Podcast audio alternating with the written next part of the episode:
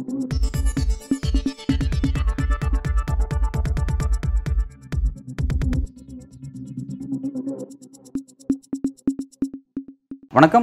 இது news focus Tamil. இன்றைக்கு நம்முடன் அரசியல் பேச இணைந்திருக்கும் சிறப்பு விருந்தினர் டாக்டர் காந்தராஜ் அவர்கள். வணக்கம் சார். தேர்தல் ஆணையம் நேர்வே நடந்துருச்சு அப்படிங்கிற ஒரு விஷயம் வந்து அமை சமீபத்தில் தெரிய வந்திருக்கு. எங்கன்னா கார்கில் கதாநாயகன் அப்படின்னு சொல்லி வாஜ்பாய் குறிப்பிடுவாங்க. கார்கில் வார் நடந்த இடம் லடாக் ஏன் அந்த பகுதி. காஷ்மீரோட அந்த சிறப்பு அந்தஸ்து நடத்தப்பட்டதுக்கு பிறகு அங்கே உள்ள கவுன்சில் எலெக்ஷன் மலைப்பகுதிக்கான அந்த கவுன்சில் எலெக்ஷன் உள்ளாட்சி எலெக்ஷன் சொல்லுவாங்க அது நடந்திருக்கு. மொத்தம் இருபத்தாறு எலெக்ஷன் முப்பது எலெக்ஷன் அதில் நாலு நியமன பதவி இருபத்தாறுக்கு எலெக்ஷன் நடந்திருக்கு. அதில் தேசிய மாநாட்ட கட்சி காங்கிரஸ் கூட்டணி இந்திய கூட்டணி இருபத்தி ரெண்டு இடங்களை ஜெயிச்சிருக்கு. மீதி நான்கு இடங்களில் பாஜக ரெண்டு சுயேட்சை ரெண்டும் ஜெயிச்சிருக்காங்க. அதுதான் இப்படி காட்டி பாருங்கள் பாருங்கள் நாங்கள் நேர்மையாக நடந்திருக்கிறோம். இல்லாட்டி காங்கிரஸ் ஜெயிக்க விட்டுருப்போமா? நாங்கள் தோக்கடிச்சிருப்போம். பாருங்கள் பாருங்கள் நேர்மையாக நடக்குது. தேர்தல் ஆணையம் நேர்மையாக நடக்குதுங்கிறத காட்டுறதுக்காக இந்த இடைத்தேர்தலில் நீங்கள் இந்த இப்போ நடக்கிற மா- மா மாநில தேர்தல்களில் வந்து பாஜக ஜெயிக்காது. அப்போ தான் நீங்கள் வந்து நாடாளுமன்ற தேர்தலில் அதுக்கப்புறம் என்னங்க ஜெயிச்ச அங்கே ம மத்தியில் உட்காந்துட்டாக்கா ரவி மாதிரி ப பத்து ஆளுகளை போ போட்டு கவர்னராக போட்டு நம்ம தான் ஆட்சியில் இருக்க போகிறோம் இப்போ நான் திமுக ஆட்சி நடத்திட்டு இருக்குது ரவி தான் ஆட்சி நடத்திட்டு இருக்காரு. மக்களை யார் கவலைப்பட்டா அவங்க எங்கே கவலைப்பட்டாங்க? ஆளுநர் ரவி ஆளுநர் ரவி தான் ஆட்சி தான் சொல்கிறேன் அதனால தான் சொல்கிறேன் ஒரு அரசியல் பேசிக்கிட்டு இருக்காரு அவர் ஆட்சி நடத்திட்டு இருக்காரு. அவர் அவரை தான் ஆட்சி நடத்திக்கிட்டு இருக்காரு. எதையும் எதையுமே கையெழுத்து போட மாட்டேன்னு வச்சுக்கிட்டு இருக்காருல்ல. ஐந்து மாநில தேர்தலில் ஒருவேளை பாஜக நீங்கள் சொல்கிற மாதிரி அது காங்கிரஸ் வெற்றி பெறதுக்கான ஒரு வாய்ப்பு அவங்களே கொடுக்குறாங்கன்னா கூட அது வந்து அவங்களை எந்த வகையிலும் அடுத்த எலெக்ஷனில் பாதிக்காதா? வரக்கூடிய எலெக்ஷன் அவங்களை பாதிக்காதா? ஏன்னா தோல்வியின் முகமாக தோல்வியின் பிம்பமாக பிரதமர் மோடி இருக்க விரும்பல இல்லை அவர். என்ன யோக்கியன்னு காட்டிக்கிறதுக்காக நான் போடுற வேஷங்க. இப்போ கர்நாடகாவில் ஒன்று நடந்துச்சு ரிசல்ட் வந்துச்சு. இப்போ அது வந்து அவர் தன யோகியன் காட்டிக்கிறத நடத்துற பிம்பமா அல்லது உண்மையான விஷயம்? இல்லை அதெல்லாம் மாட்டிட்டாங்க ஏமாந்துட்டாங்க. அவங்க குமாரசாமி வச்சு பெரிய கேம் எல்லாம் விளையாடுறதுக்கு ரெடி பண்ணாங்க. அப்பவும் அவங்க தேர்தல் ஆணையத்தை வச்சு ரிசல்ட்டை மாற்றத்துக்கு ரெடி பண்ணிட்டாங்க. என்ன வந்தது தேர்தல் ஆணைய இது தேர்தலுக்கு முந்த க கவுண்டிங் ஆரம்பித்த உடனே? தொங்கு சட்டமன்றம் வரும் அப்படின்னு அமித்ஷா கொடுக்குறாரு. க இது புள்ளி விவரம் போடுறாங்க. க கருத்து கருத்துக்கெடு போடுறாங்க. தொங்கு சட்டமன்றம் தான் கர்நாடகா ரிசல்ட் மாறி போச்சு. அமித்ஷா சொல்லியும் அந்த ரிசல்ட் வரல. அப்போ தான் இவங்களுக்கு பயம் வந்தது. ஒரு வேளை நேர்மையாக நடந்துருமோ? ஏன்னா கோ குறிப்பிடுறாங்க இன்ஸ்ட்ரக்ஷன் கொடுக்குறாங்க. தொங்கு சட்டமன்றம் கூடு.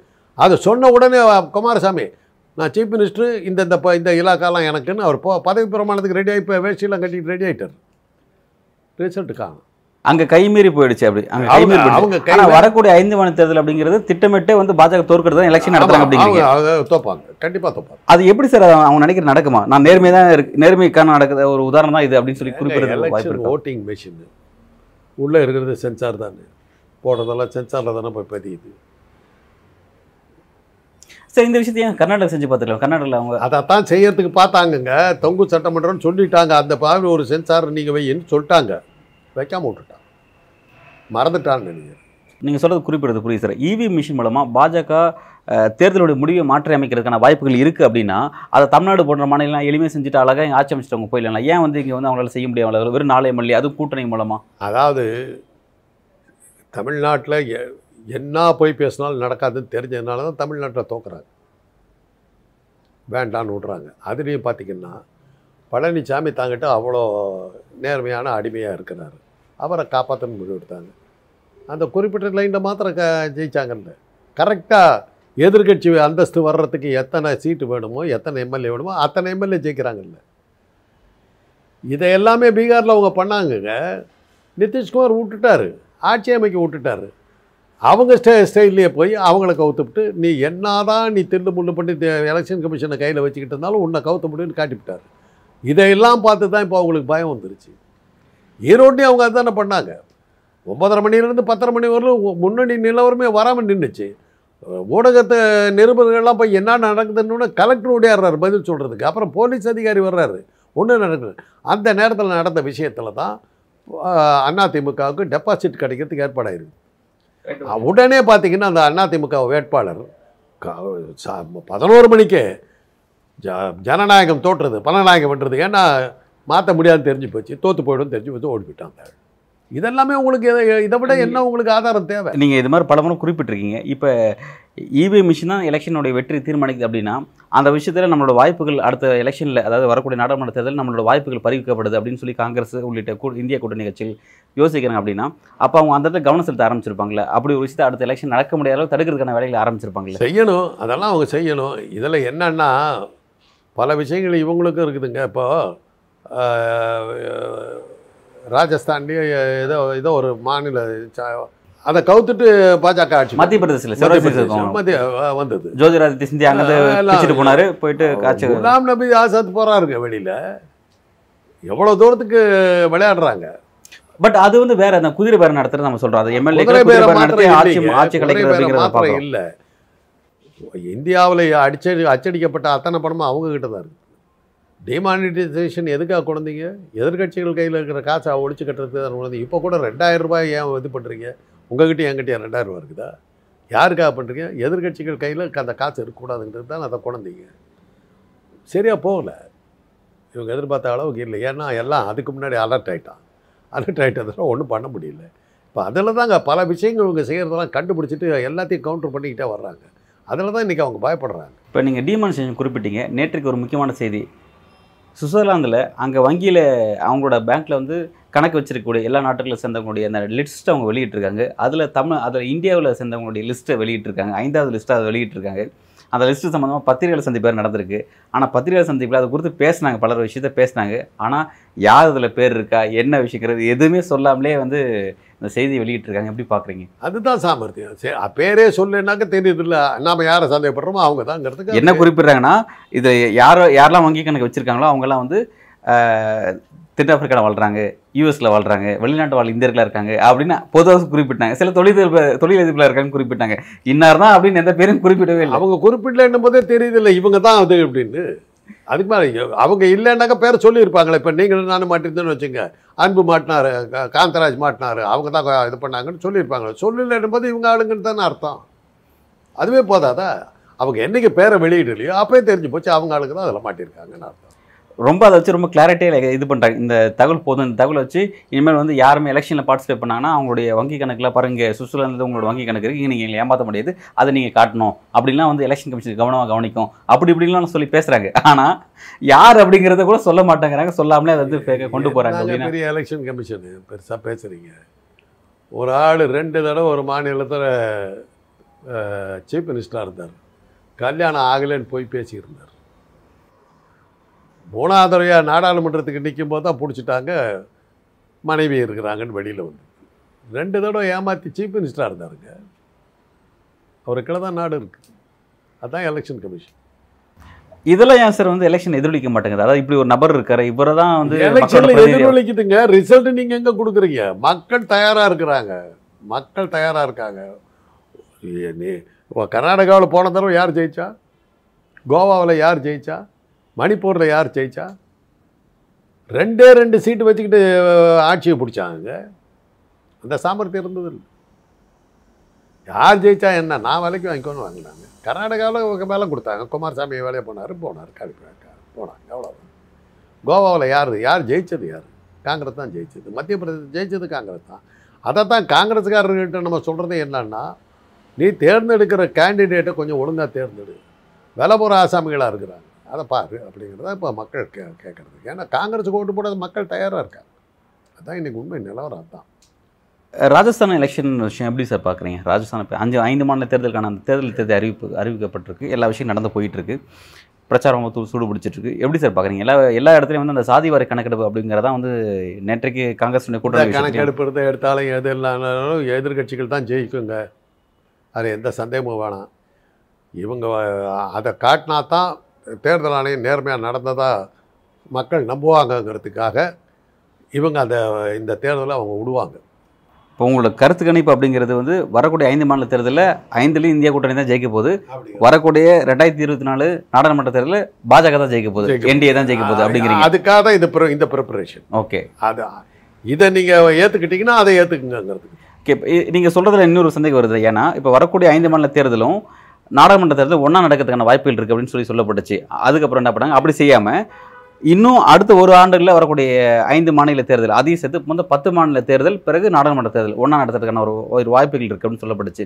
ஆனால் அது எதுவுமே நடத்தாமல் ஐந்து மாநில தேர்தல் முன்கூட்டி நடத்துறதுக்கு முடிவு எடுத்திருக்காங்க.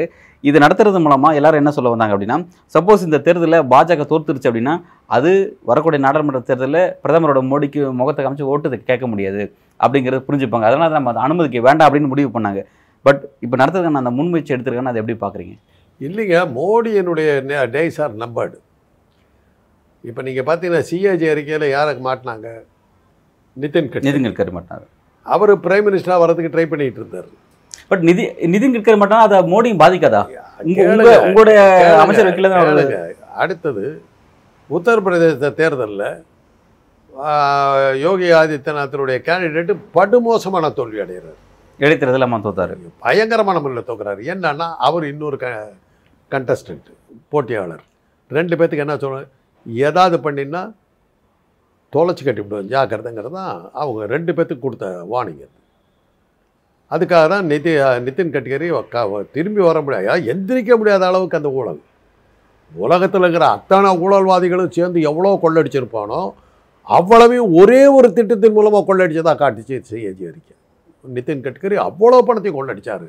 உலகம் முழுவதும் ஊழல் பண்ணி எவ்வளோ சம்பாரிச்சிருக்க முடியும் அத்தனை இந்த ஒரு திட்டத்தில் வந்து நிதின் கட்கரி சம்பாரிச்சாருங்கிறது தான் சிஏஜி அறிக்கை அப்பேற்பட்ட இமாலய அதாவது சந்திரமண்டலத்தை எட்டன ஊழல் அது. அந்த அளவுக்கு பண்ணி அவரை எந்திரிக்க விடாம அடிச்சாச்சு. அதே மாதிரி யோகி ஆதித்யநாத்துக்கு ரெண்டாவது வாணி. இதுக்கு முன்னாடி ஒரு நடந்த இடைத்தேர்தலையும் பாஜக பயங்கரமாக தோத்துச்சு. என்னன்னா எச்சரிக்கை. ஜாக்கிரதை அப்படின்னு. அந்த எச்சரிக்கை கொடுத்தாச்சு. ஆனால் மோடிக்கு பல்வேறு இடங்கள்ல இருந்து மோடியினுடைய இது வந்து ஏறத்தாழ நாட்கள் எண்ணப்படுகின்றன.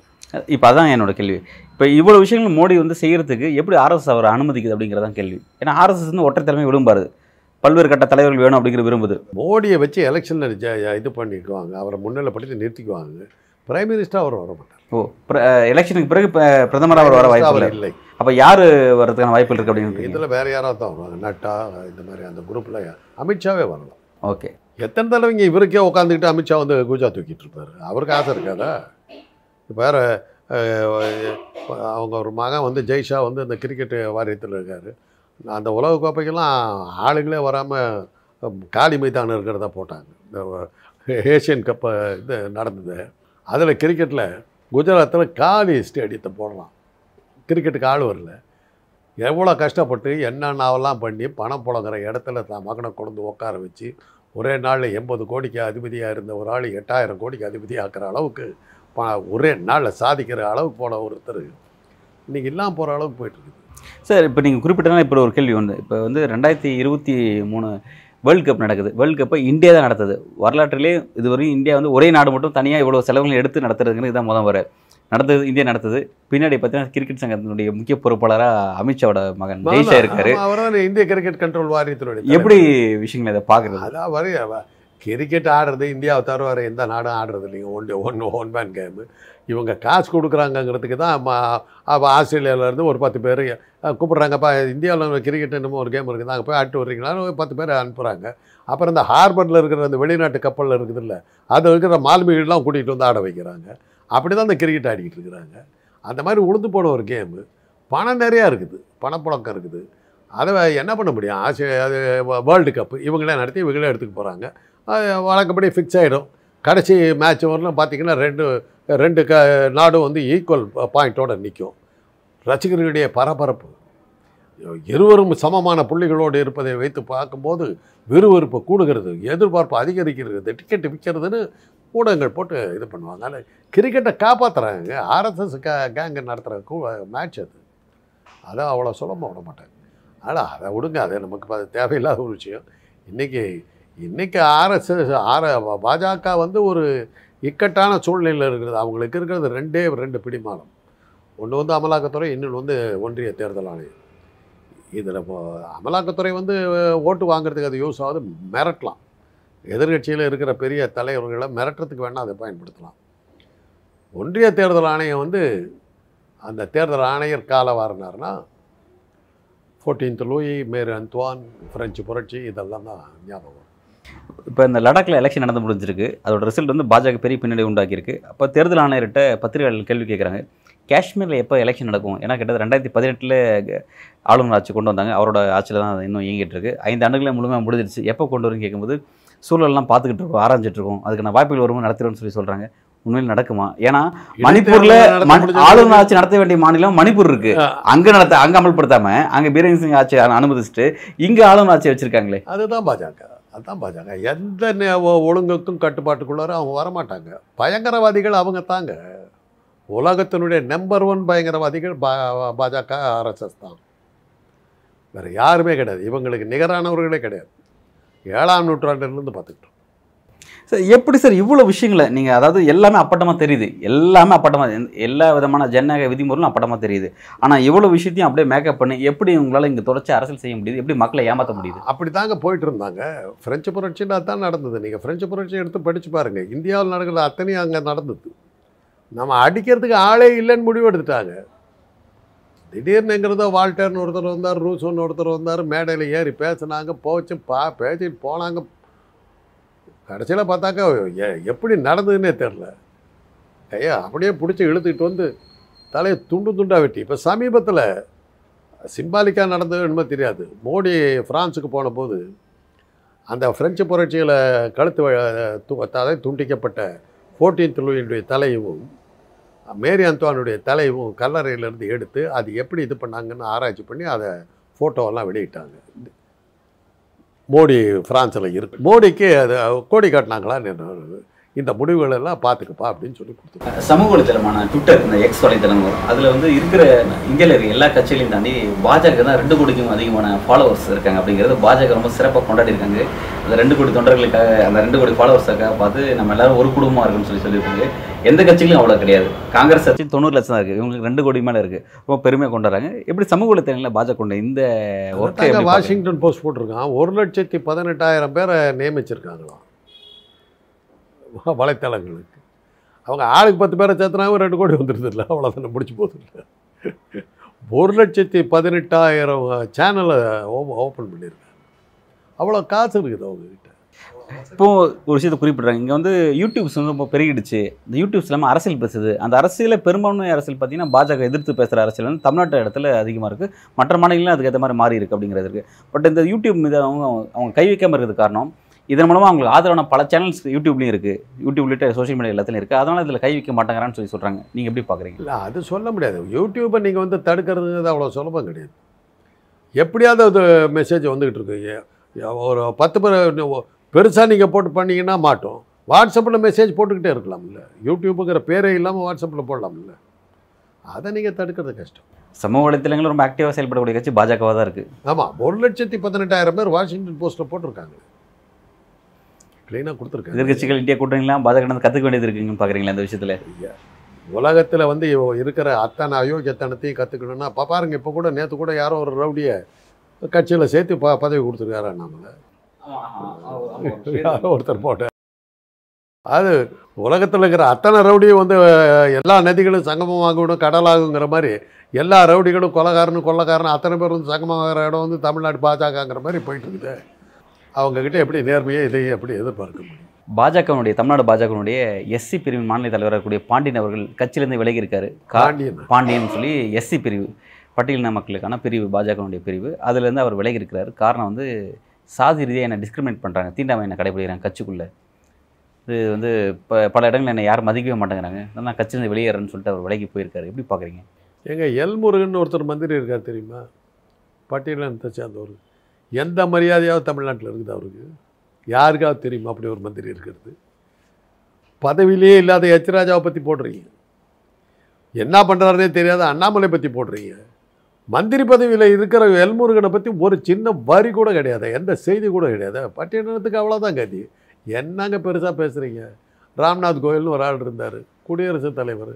ஒரு இஞ்ச பாப்பா கோயிலுக்குள்ளாரெலாம் நீலாம் வரக்கூட வெளியே போ பஞ்சமும் வெளியே போ அப்படின்ட்டான். முடிஞ்சு போச்சு. குடியரசுத் தலைவருக்கு அந்த கதி என்ன இவங்களெல்லாம் என்ன? அதெல்லாம் பாஜக அதை பற்றிலாம் அவங்க கவலைப்படுறதில்ல. அவங்க ஓ- மக்கள் ஓட்டு போட்டு தான் நம்ம ஜெயிக்கணுங்கிற கட்டாயம் இல்லாத ஒரு கட்சி. தேர்தல் ஆணையமும் ஓட்டிங் மிஷினும் இருக்கிறவர்களும் அவங்க எதை பற்றியும் பயப்பட வேண்டிய அவசியம் இல்லை. அதனால் அவங்க இஷ்டப்படி ஆடி ஆனால் பாஜகவில் நீங்கள் நியமிக்கப்பட்டிருக்க ஆளுநர் ஆர் என் ரவி அவர்கள் இந்தியாவிலே தமிழ்நாட்டில் தான் சாதி ரீதியான வன்கொடுமைகள் ரொம்ப அதிகமாக இருக்குது பட்டியலின மக்களுக்கு எதிரான குற்றங்கள் ரொம்ப அதிகமாக இருக்குது அதில் கன்வீட் ஆகிறவங்க தண்டிக்கப்படுறவங்க ரொம்ப குறைவாக இருக்காங்க அப்படிங்கிறத அவர் தான் குறிப்பிடுறாரு. அவர் அவருடைய கணக்கில் வருது. அது ஒருவேளை அந்த ராஜ்பவன் வந்து பெரிய இடம். அதில் ஒரு ஐநூறு அறுநூறு பேர் இருக்காங்க. அதுக்குள்ளார இவர் எதோ பண்ணிட்டு இருக்காரு. அதை விசாரிக்கணும். இவர் சொல்கிறத பார்த்தா வேறு ஏதோ இருக்குது. ஒரு வடிவேலு ஒரு படத்தில் எங்களை எதுக்கு இதெல்லாம் பேசாதீர்கள் எங்களுக்கு தெரியாது அப்படின்னு அந்த கூட்டத்தில் கொஞ்சம் இவன் ஏதோ எங்கேயோ அடி வாங்கியிருப்பான் போட்டிருக்குன்னு. அது ஒருவேளை இந்த ஆள் ஏதோ பண்ணிகிட்ருக்கார் இருக்காரு போட்டிருக்கு. அது என்னன்னு கொஞ்சம் கவர்னர் அவர் சொல்கிறத பார்த்தா ராஜ்பவனுக்குள்ளார அது மாதிரி ஏதோ நடக்குதுன்னு அர்த்தம். அதை கொஞ்சம் விசாரிக்கணும். தமிழ்நாடு அரசு விசாரிக்கணும். நல்லது சார். பல்வேறு கேள்விகள் ரொம்ப விரிவாக ஆழமாக பதில் வழங்கியிருக்கேன் மிக்க நன்றி.